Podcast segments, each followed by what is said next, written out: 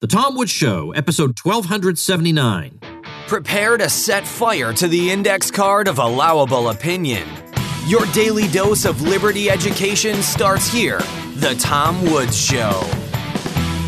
Folks, if you're like me and you stand up and cheer whenever a professor resists the PC mob on campus, then you're going to love my brand new free ebook called Think for Yourself Professors Who Resisted the Mob Tell Their Stories. Grab your copy over at againstthemob.com. Hi, everybody. Tom Woods here, talking today to Jack McManus, longtime president of the John Birch Society. He's currently president emeritus. And um, I want to talk to him in particular because he has just released a book called The John Birch Society Its History Recounted by Someone Who Was There. Now, the Birch Society obviously has been highly controversial over the years, and of course, has long been expelled from the respectable quarters of Conservatism Inc. But that doesn't mean we can't talk to them on this program. Why the heck not? And I've known Jack for a long time, and he knows perfectly well that we don't agree on everything. But I think he's a good guy, and he's very smart, and he's got a lot of insights on a lot of questions. So, you know, half the time I get people saying, why don't you speak to people who aren't libertarians? You know, why, do, why don't you go beyond the normal circles of people? So then I do that, and I get other people saying, hey, why don't you talk to that guy? He's not a libertarian. So I can't always please everybody. But I think in general, by and large, um, there is some interest in this topic among listeners. In fact, I asked a question in my private group. I said, would you be interested in a conversation about the history and purpose of the John Birch Society with a little bit of pushback from me? And overwhelmingly in my private group, the answer was yes. So I thought, what the heck? Let's get Jack on here and have this conversation. Jack, welcome. Thank you. Nice to be with you, Tom. This is a big book you got here, and it's detailed. It is strictly chronological. I mean, just having section after section of this year, this year, this year, this is what happened. And it really does have the feel of somebody who was not simply an eyewitness, but a participant, of course. On the cover, I see you with Robert Welch. When was that picture taken? That picture was 1978. And uh, I like to mention about it that a lot of people who have seen the picture asking, What were you laughing about? And what had happened is I had just returned from meeting with some raucous college students in the Boston area, and I demanded combat pay.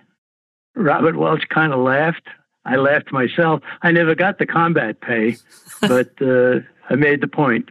Indeed, indeed. Well, well, combat. You should get paid for combat pay with the conservative movement. I do want to ask a, a little bit later about the relationship between the society and Conservatism Inc. Uh, it's probably been about as cordial as my relationship with Conservatism Inc. But Let's go back to the very beginning. Tell me about the creation of the society. What gap did Robert Welch think he was filling that no other institution was performing? Well, first of all, he had he had run for political office in Massachusetts. He he lost, but he learned as he traveled through the state that the American people, even the best of them, had a very poor understanding of what made America great and uh, the, the foundation that was given us by our founding fathers. So he was determined at that point to begin a educational crusade to fill in the gaps that these people had and never had gotten from the schools that they had gone to. So education was always his strong suit, his his idea. Uh, it eventually led to him forming the John Birch Society, which is and always has been an educational institution. And before we go further on Robert Welch, who is John Birch, after whom the society is named? John Birch was a Christian missionary who, uh, from the state of Georgia, he went to China in 1940. He was there when World War II broke out, and he was doing his missionary work as a Baptist preacher. In 19, early 1942, the famous Doolittle raid over Tokyo let the Japanese know that they were not going to get away with having bombed Pearl Harbor and killed so many Americans. Doolittle and his crew and the other crews in the in the planes that dropped the bombs on Tokyo were instructed that you can't get back to where you started your flight from. It's too far away. So you are instructed to fly to China And when you run out of fuel, abandon the plane, bail out, and good luck. Well, the good luck that uh, occurred included Jimmy Doolittle being rescued by John Birch and brought into safety in the American held part of China. Well, it turned out that John Birch was immediately sought after by General Claire Chennault, the famous head of the American Flying Tigers. He wanted him to, to be an intelligence gatherer. Well, Birch said, I'd like to be your chaplain. And Chennault said to him, I don't need a chaplain. I already have one. I need you. You can speak the Chinese language. You live amongst the Chinese people. I need you as an intelligence gatherer. So John accepted, was named a uh, lieutenant United States Army 4th of July of 1942, and he served with amazing distinction for the remainder of the war, but then was killed by Chinese communist forces 10 days after the war had ended in August of 1945. Well, Robert Welch heard about this, did some investigation, visited with the parents of John, and eventually wrote a little book in 1954 entitled The Life of John Birch. And when time came for Welch to start his long desired educational organization, he asked the parents if he could use their son's name as a symbol. They said, happily said yes, and that's how we became the John Birch Society. All right. Now, I knew a little bit of that story, but I didn't know all those details, so I'm glad I asked you. When did you get involved with the society? Well, I was a conservative, and I was a reader of William Buckley's National Review magazine in the years 1960, 61, 62, and so forth. And I had been led to believe by the media, even by clergymen, that the John Birch Society that had been discovered was a danger to America. And so I decided that I was going to investigate the John Birch Society and, and make sure it didn't have any impact in the community where I lived. Well, lo and behold, after examining the society and finding out that I had been betrayed by William Buckley, I joined the society itself. And I'm not the only one that ever did that. Many, many of our finest members were former enemies who, once learning the truth about the society, joined and became members. Some of our writers, some of our speakers, a lot of our chapter leaders across the country had been former enemies. So I finally joined the John Birch Society in 1964. I joined the staff in 1966 when I was asked to take on a position. And from 1966 until now, I could say I'm still a staff member of the John Birch Society. But you were the president of the society for a long time, isn't that right? That's true. I, I rose, uh, I started off as a field coordinator for five New England states. Uh, I was then asked to come in and take a position at the headquarters, which then was in Belmont, Massachusetts, a Boston suburb. And uh, then I became the public relations director. And in 1991, I was named president. I served as president of the society until January 1st of 2016 when I became president emeritus. I'm not a young man anymore. And uh, some of the responsibilities were lifted from me, but I still do a lot of speaking and writing and radio and television interviews wherever possible. All right. So, what do you think? How would you describe what the Birch Society is trying to tell the American public? What are they trying to warn Americans about? What is their number one concern? I mean, maybe it's changed over the years. I don't know. No, it hasn't. It's it's the same right from the beginning. The the concern is that a powerful clique, uh, we call it a conspiracy, has been working for decades, even a couple of centuries, to convert our country into simply a province of a new world order, which means world government. And of course, the United Nations is involved. That is the main goal of the John Birch Society to expose that conspiracy. But along the way, to teach Americans what it was that our founding fathers gave us. I like to say that America became great not because of what government did, but because of what government was prevented from doing by the Constitution. And going back over and reading the history of our country and understanding the wisdom that was involved in creating the United States of America, uh, I can certainly see, and I want others to realize the great gift that we were given by our founders and the turning away from it that has been engineered by a powerfully based conspiratorial group that has great impact in our government, in our media, our educational system, and so on. Now, we think that all of this is demonstrable for anybody who would take the time to look at the evidence that we can provide. And once having done that, we would hope that they would help us reach many more Americans.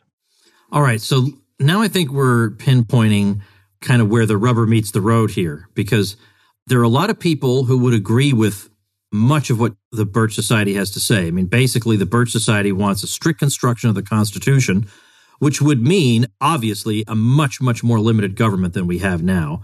And I remember from when I first learned about the society and its activities, the different voter guides that would be distributed by the society that would judge different politicians on the basis of their fidelity to the Constitution. You'd lay out a series of votes, and then you'd put a check mark or an X next to each vote by each politician so that you'd have a sense of how faithful to the Constitution each person was.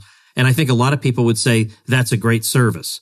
I think the difficulty is the idea of the conspiracy. And of course, you know that that's the difficult point. And I remember you telling me once, Tom, if it weren't a conspiracy, then you would think occasionally, if only by accident, they would accidentally do the right thing.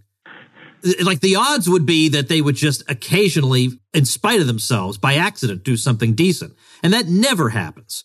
Now, how, how could you be so consistently bad unless you were trying to be? So how do you, I mean, that, so that's, I mean, I get that. But I guess the, the issue with the society is everybody brings up Robert Welch and Dwight Eisenhower. So can we address that? Yes, we can. Shortly after the society had been formed, Robert Welch, first of all, had shared a copy of a manuscript he had written about President Eisenhower. And this, of course, was the time when Eisenhower was still president of the United States. We're talking about the late 50s. And it was not what you'd call a, a flowery appreciation of a president. It was a condemnation of him for his deeds and for his positions and for the people he surrounded himself with and so on, and the harm that he was doing to our country. Well, the manuscript got into the hands of a reporter for the Chicago, uh, I think it's the Chicago Daily News, and there began a blistering attack on Robert Welch and the society he had founded for saying that Eisenhower was a communist. Robert Welch never really explicitly said that he was a communist, said that he was helping the communists, that he had communists in government and wasn't doing anything about it, and so on. That's a 300 page manuscript. Well, the society really took a, a hit for quite a while because of that book. And finally, Robert Welch was able to publish it in defense of what he had said. And immediately a cloak of secrecy descended upon the existence of the book. Robert Welch had sent a, a letter to bookstores throughout the United States, thousands of them, saying that this controversial book that has probably become the most controversial book of our time is now available, and here's how you can get one. He sold less than a thousand books, and a kind of a cloak had been covering over the fact that the book existed and the fact that it was now available. Nevertheless, the book was published by the Society by Robert Welch, and it had all of a sudden drawn a lot of people into the John Birch Society. But the attacks on the society continued. Not just the fact that, that Robert Welch had indicated that Eisenhower was doing more harm than good, and had surrounded himself with communist agents. The uh, entire book goes into his political leanings. You know, one interesting and telling fact about Eisenhower is that a biography of the man was written by a man named Joseph Fels Barnes, at Eisenhower's request. And Joseph Fels Barnes was a communist. And there's no doubt about that. So the, the facts that are in the book, it's called The Politician, and still available, by the way. The facts that are there are never been disputed. Nobody's ever found an error. Nobody's ever been able to point to something that Robert Welch wrote about Eisenhower that turned out to be false, that he had heard, that he had made a mistake, or that he had deliberately uh, covered over history and, and come out with a smear job. No, the, the book is not a smear job. It's a factual recording of Eisenhower's efforts, and those efforts were very damaging to our country. And that's not well known, but to people who have read The Politician by Robert Welch, they are known, and it has drawn many people to the John Birch Society. As you know, Bill Buckley, if I'm remembering this correctly, famously said, Eisenhower is not a communist, he is a golfer. Well, so in other words, to make it seem, you know, so so as to make what the society was saying seem preposterous.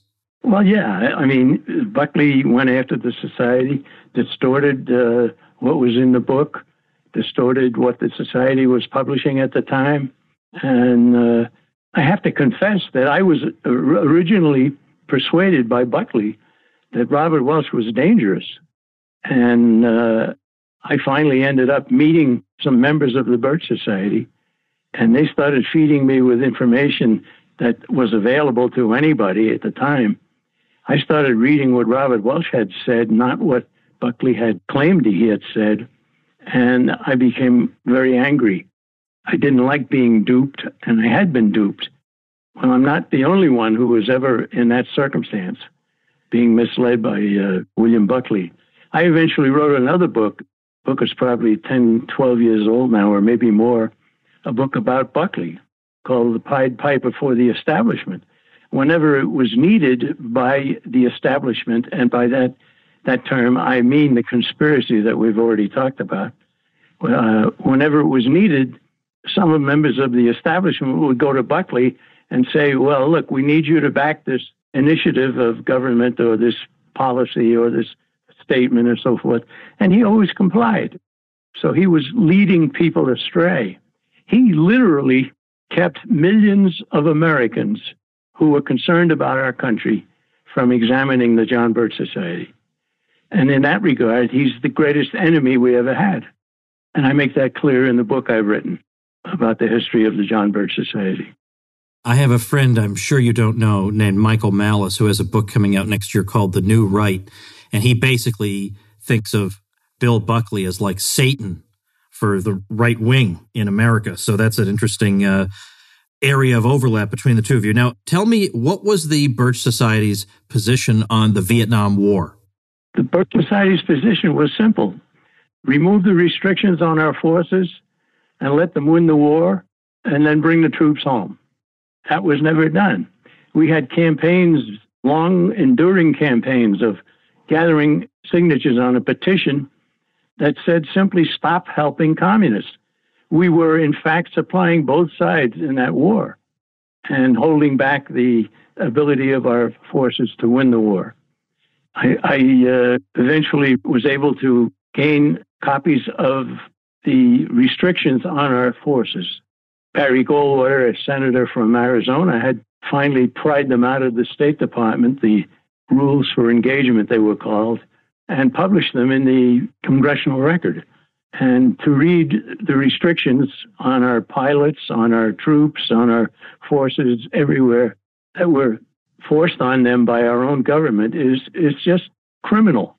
And it certainly was part of the conspiracy. Uh, the Vietnam War turned out to be the only war at that time that our nation had ever lost.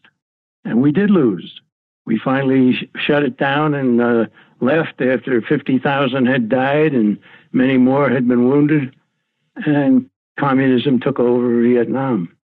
So the study of that particular incident, the war in Vietnam, is to me a very clear evidence of conspiratorial activity at the top of the American government. But the easiest thing in the world would have just been don't get in the war. Just say it's none of our business and don't get in the war. If you wanted to see, let's say, communism be victorious, Why wouldn't you just not get in the war? I don't. It seems kind of convoluted for them to go to all that trouble. If if what they really wanted was simply the victory of communism, you could have that by not going in the war. Well, that's true, uh, but there were other aspects of that whole situation that have to also be considered. One being that it was a war that was never declared by Congress, which was required by the Constitution, and therefore it was a war that was not going to be won. The uh, supplying of both sides was, was most indicative, and that was being used by the Birch Society to have the American people begin to realize that their own congressmen and one or two of their senators were not backing the troops, were not helping in this crusade to stop communist takeover of Southeast Asia. Well, we, we, the thing is, we, I I want to just I want to primarily focus on the history of the society and not just have a conversation with the Vietnam War. But it does seem to me that after all those resources were expended and the communists were victorious, it doesn't really seem clear to me that it really made any strategic difference for the U.S. That maybe it would have been better to save the money and maybe not have had the cultural revolution of the 1960s. Maybe a lot of things would have turned out better if we had followed the framers, the founders, and just minded our own business. What's wrong with that line of thinking? Well, that point of view is easy to make today, but back during that period, it was not. You have to realize that the Korean War we had sent forces there, again, not on a declaration of war. That was 1950 to 53 to stop communism. Communism was taking over country after country after country, and it had to be stopped. And that was the thinking that went on within the Birch Society. If you had pinned Robert Welch down at the time and asked him, would it have been better had we never gone into Vietnam? After years of, of the agony that we went through, he might well have said yes. But the way to get out of Vietnam after having been there is to win the war and then bring the troops home. That's what he said.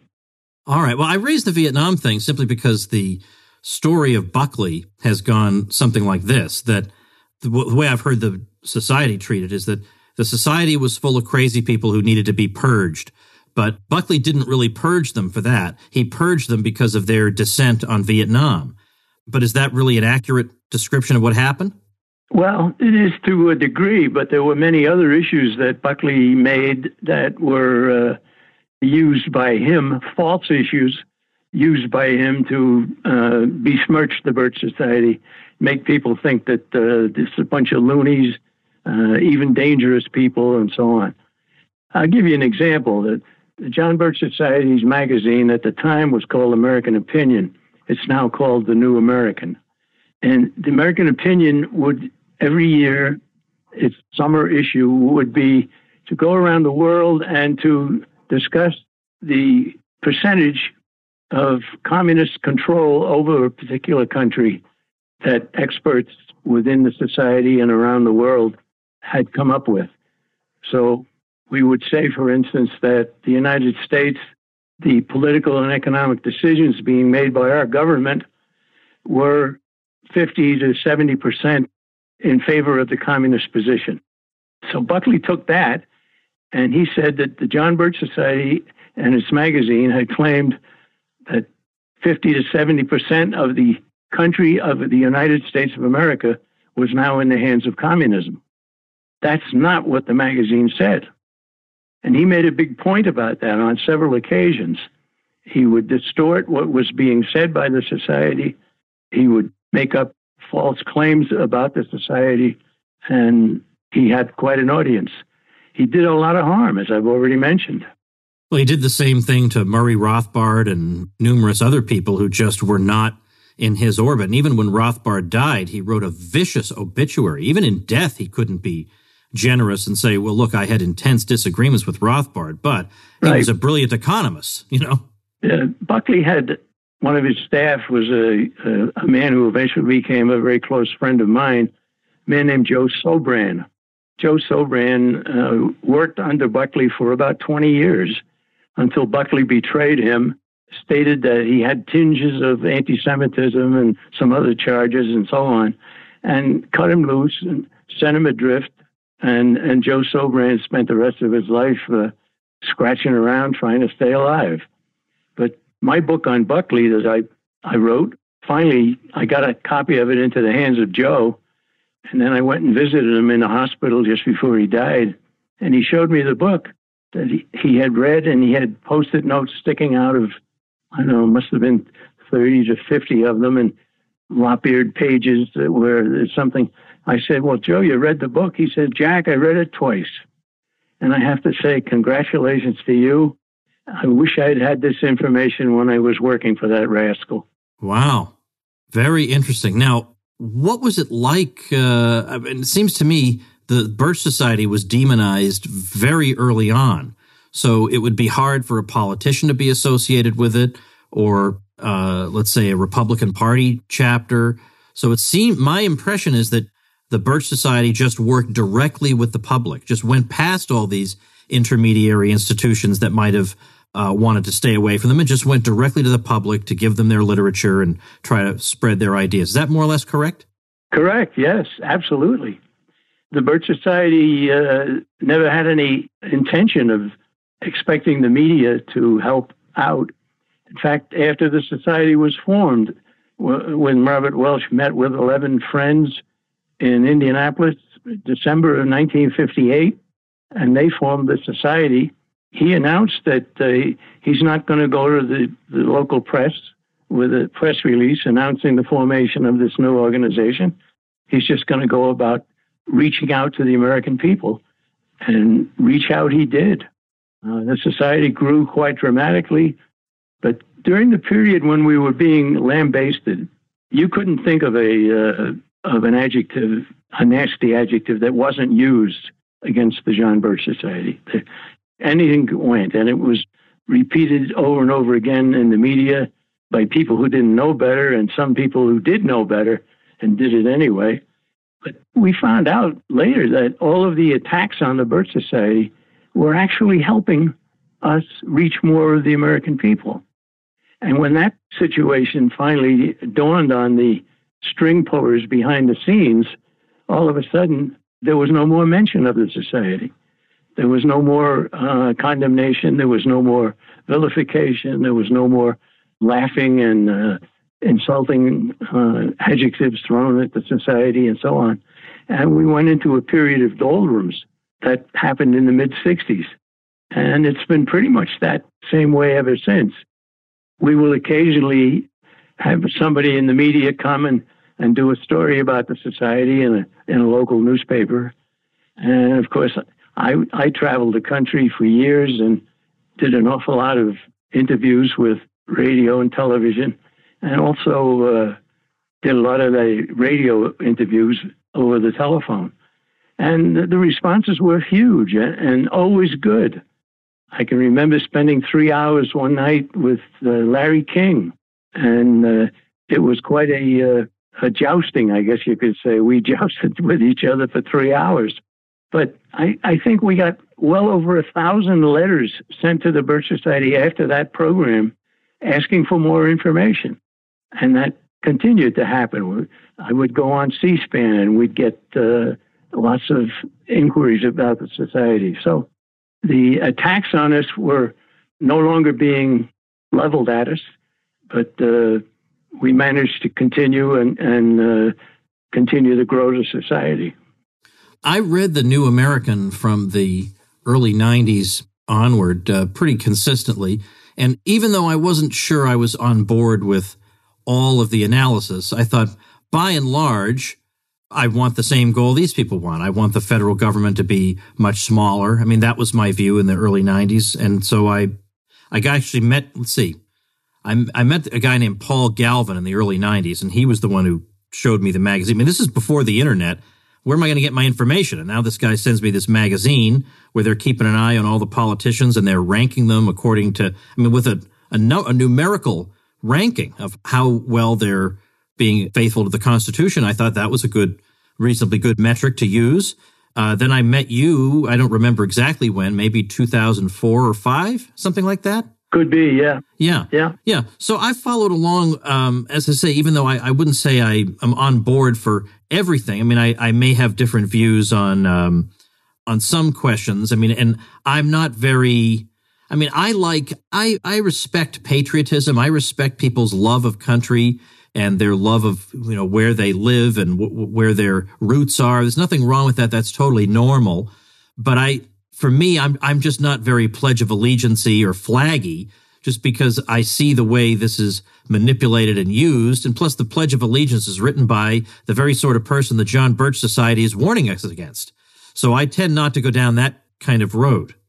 What's interesting about the Pledge of Allegiance is that within it, it talks about the republic for which the flag stands. Yeah, that itself, yeah, that, that's the one good thing, I guess. Yes, and, and of course, we've made a very big distinction about the founding fathers of the United States condemning democracy over and over again in very, uh, very, very bluntly and very strong terms. Our country is supposed to be a republic, the rule of law, not a democracy, the rule of a mob. And we're constantly being encouraged to believe that whatever the mob wants, we have to have. If the mob votes for this, then we have to go for it, and, and so on. Well, anybody who studies the Constitution of the United States would know that if it were truly enforced and adhered to, that the federal government would be 20% its size and 20% its cost, we wouldn't be involved in a lot of the things that we shouldn't be involved in, and so on. So we have defended the Constitution. That's one of our great victories is to have persuaded state legislatures all across the country not to go for a constitutional convention, which could very easily end up destroying the Constitution itself. It's my understanding that Ludwig von Mises was a member of the editorial board of American Opinion magazine, the precursor of the New American. Am I right about that? That's correct, yes. Do you personally happen to know how that came about? No, that happened before I was aboard. I never, I never really uh, asked about it or questioned it. I was glad to see it because I've read some of Mises' material, and I became quite friendly with uh, Murray Rothbard too. You've mentioned him. I asked Murray one time if he would come and speak at a John Birch Society uh, event, and he said, "Yeah, I'd be happy to do that." So, so he gave me his phone number, and within a couple of weeks, I called him and invited him to the next council dinner we had. Uh, and he checked quickly, and he came back and he said, "I can't do it. I'm already booked for that weekend. How about the next one after that?" I said, "I'll be back in touch." And then he went and died on me. Yeah, yeah, that happened to a lot of us. We became fast friends, however. I was born and raised in Brooklyn, New York, and so was Murray. Ah, okay, all right. Well, that's that's a nice uh, nice link. Uh, the, the other thing I want to know is: Are there politicians over the years you have supported, or the society as a whole? We have never we have never backed anybody for election. We we don't take positions. We don't tell people to vote for this one or that one. We feel, as far as the Birch Society members are concerned, that for us to tell them to go and vote for this one or that one would be an insult. They already know. They they don't have to be told who's good or who or who's bad and so on. So there have been, uh, I think, as many as eight or ten members of the House of Representatives who have been members of the Birch Society. The last was uh, Congressman Larry McDonald of Georgia, who was elected to the Congress as a Democrat.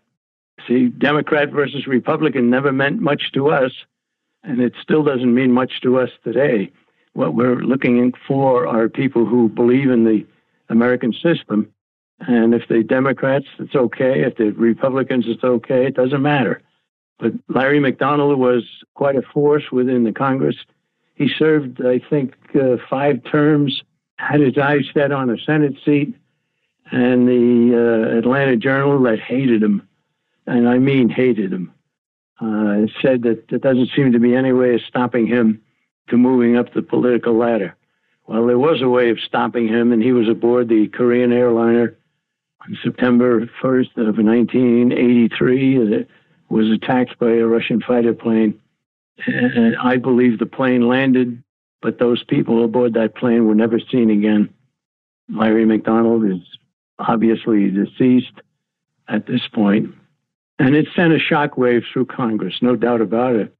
Many of the uh, members of Congress who had been looking to Larry McDonald, this were Democrats and Republicans, looking to him for leadership, immediately decided that they weren't going to be as far out front as they had been in the past. if McDonald can be taken down the way he was taken down by a Soviet fighter plane, then uh, that kind of a fate also was something that they had to fear. And it had a very calming influence on a lot of people who were becoming more and more concerned and more and more willing to stick their necks out in order to get the government of the United States back under control. That's all covered in my book, by the way. Well, of course, first of all, let me make clear that both this book and the Buckley book, we'll link to them at tomwoods.com slash 1279, of course. But given that during the Cold War, everybody was concerned about communism, I mean, almost any reasonable person was concerned about it. But today, eh, okay, there's radical Islam, but it just doesn't seem to have the same, doesn't have the same global reach that communism ever did. So in this day and age, in the post Soviet Union day and age, how does the John Birch Society stay relevant when there now are a lot of grassroots American groups that seem to be saying similar things about the federal government? What are you guys doing that's different? Well, what we're doing that's different is we're publishing a biweekly magazine called The New American that anybody who gets in touch with us would say that this is far and away the best of all of the material coming out of all of these different groups. Tom, you probably remember Howard Phillips. Yeah, sure. He became a rather close friend of mine. And every time I would get together with him, wherever we met, first thing he would say to me is, Your magazine is the best, far and away the best. Not even, there's nobody even close to what you people are putting out with your magazine. So we were always glad to have that endorsement from that man. And we've gotten similar endorsements from others. And I think you even have said some nice things about the magazine itself. So we continue. So, how does the John Birch Society stay relevant today? We simply say to people look, the educational system of the United States is failing and it's costing billions. Something ought to be done about it. Or we tell people government is being operated with executive orders from the White House. Uh, not as much today under Trump as it was previously but all kinds of other issues that that we talk about and people begin to say you know you got a point there you got a point there. And so we we continue. I mentioned in the start of my book 10 issues enormous indebtedness. I mean our country could go go down just from indebtedness shrinking manufacturing base porous borders misuse of the military Federal Reserve control of the economic life of our country, which is all terribly wrong. The United Nations itself constantly grasping for more and more power. Huge numbers receiving handouts, people becoming dependent on government. They're certainly not going to vote for somebody who's going to take away that. Supreme Court has been a horror show in recent years, we're hoping that it won't be so with some new changes that have been made. So all of these issues are things that bring people to the Birch Society. I can remember a story that, that was I, I've done a half an hour program called An Overview of Our America. And it goes into the what the founding fathers intended and what, what has happened, both economically and politically. It's only a half hour long.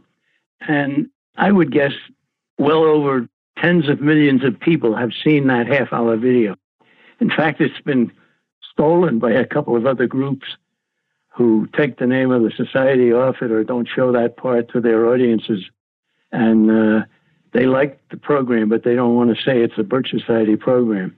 But my point is that when anybody gives us a chance to talk about America, where it should be, where it is, where it's going, then they listen, then they become more interested in what the John Birch Society's solutions are.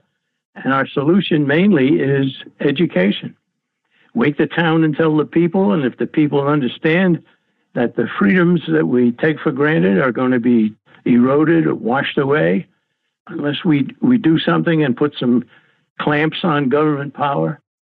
And, uh, you know, our, our people are, are uh, constantly reaching out.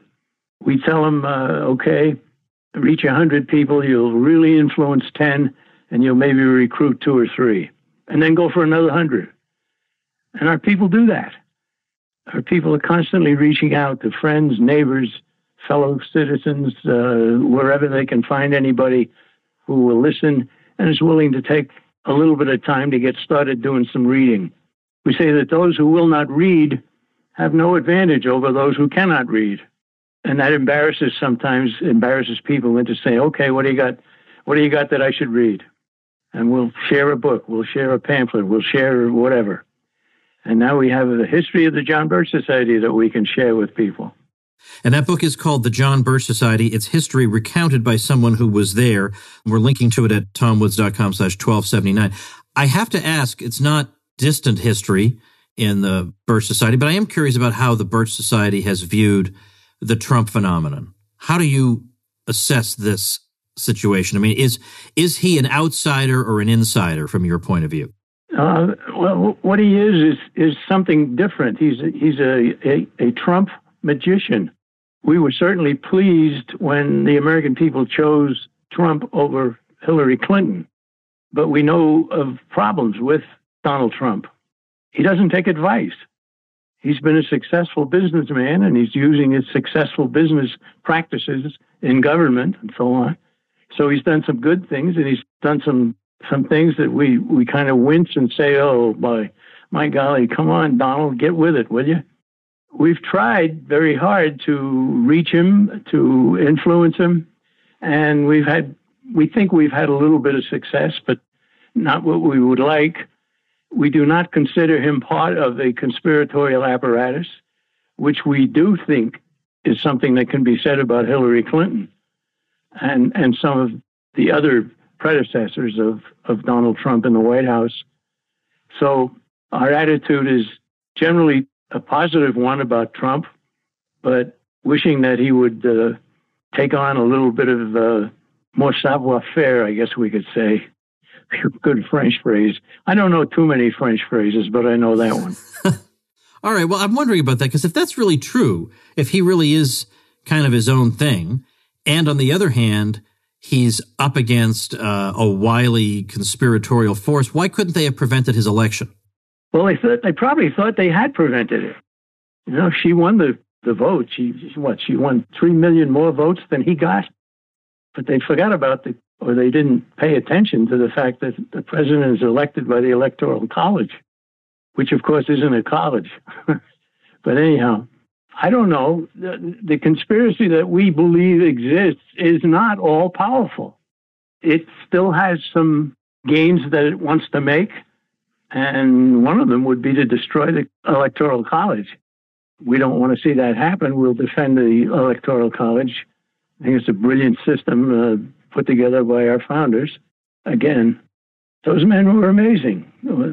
What they were able to perceive from studying history themselves and to incorporate much of it into the system that we were given way back in the late 1700s it's simply amazing to go, through it. I like to quote Robert Welch, who in 1934, he wrote an essay called A Weight on My Shoulders. And in that essay, he said, The country that I have been born into and have grown to love is being made over into a carbon copy of thousands of despotisms that have come before. Now, he said that in 1934 when the Roosevelt administration was beginning to run the country with its alphabet agencies and so on. We survived the Roosevelt years, we survived the Truman years, the Eisenhower years, and so forth. Always seeing government grow, however, and if government continues to grow, it will become all powerful. And that's what we want to prevent in the John Birch Society.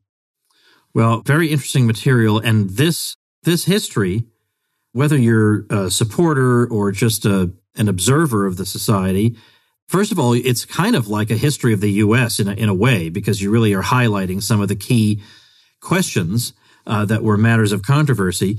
But you're also getting a bit of history of, you know, let's say the American right wing that was that's not highlighted. You don't hear the Birch Society talked about except occasionally f- for purposes of derision. But they have been a significant force with an awful lot of members doing an awful lot of things and publishing a magazine and, and spreading information and having constitution camps, which I know that's branched off now, but all the same, all kinds of activities over the years. it's something, you know, it's a part of, uh, you know, the history of dissident movements in the U.S. I like using the word dissident, by the way, Jack, because it kind of takes away a semi left wing word and uses it for us. We're the dissidents now. And I'll, I'll just casually say, well, you know, dissident voices, you know, really need to be heard. And that gets under their skin because they think, well, we're not trying to silence dissident voices. Of course you are. That's why you exist. So anyway, I pre- appreciate you taking the time. Uh, any final words? Well, uh, invite people to take a look at the Birch Society. Uh, that's easy to do.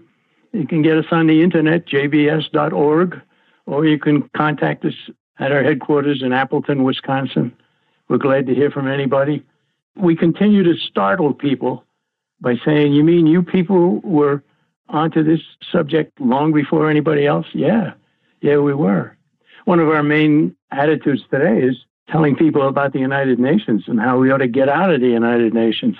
We're now in a war in Afghanistan for 17 years, and how many Americans realize that the United Nations is the director of that war via NATO, which is a United Nations subsidiary? Huh? Why can't we win in Afghanistan after 17 years?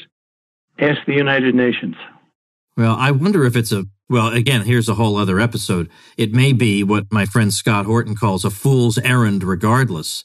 I don't think the United Nations was responsible for why the USSR couldn't pull off a victory there either, right? No, no. So it may just be a dumb idea to try. It may be. Yeah, and it wouldn't be the first time they had tried a, a dumb idea. Anyway, um, tomwoods.com slash 1279 is where these links can be found. And Jack, thanks for this went way over the time I said it would but I appreciate your patience. Thanks a lot.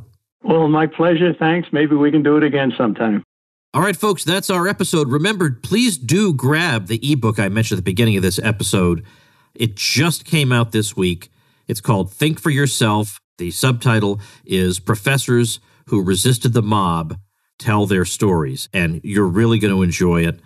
Let me just say there are professors in there you will have heard of, uh, even celebrity professors. We'll just leave it there and you're really going to enjoy the material in this book. And plus, it's free. I'm now. I think I've pumped out two ebooks in the past uh, couple of weeks, free, packed with information.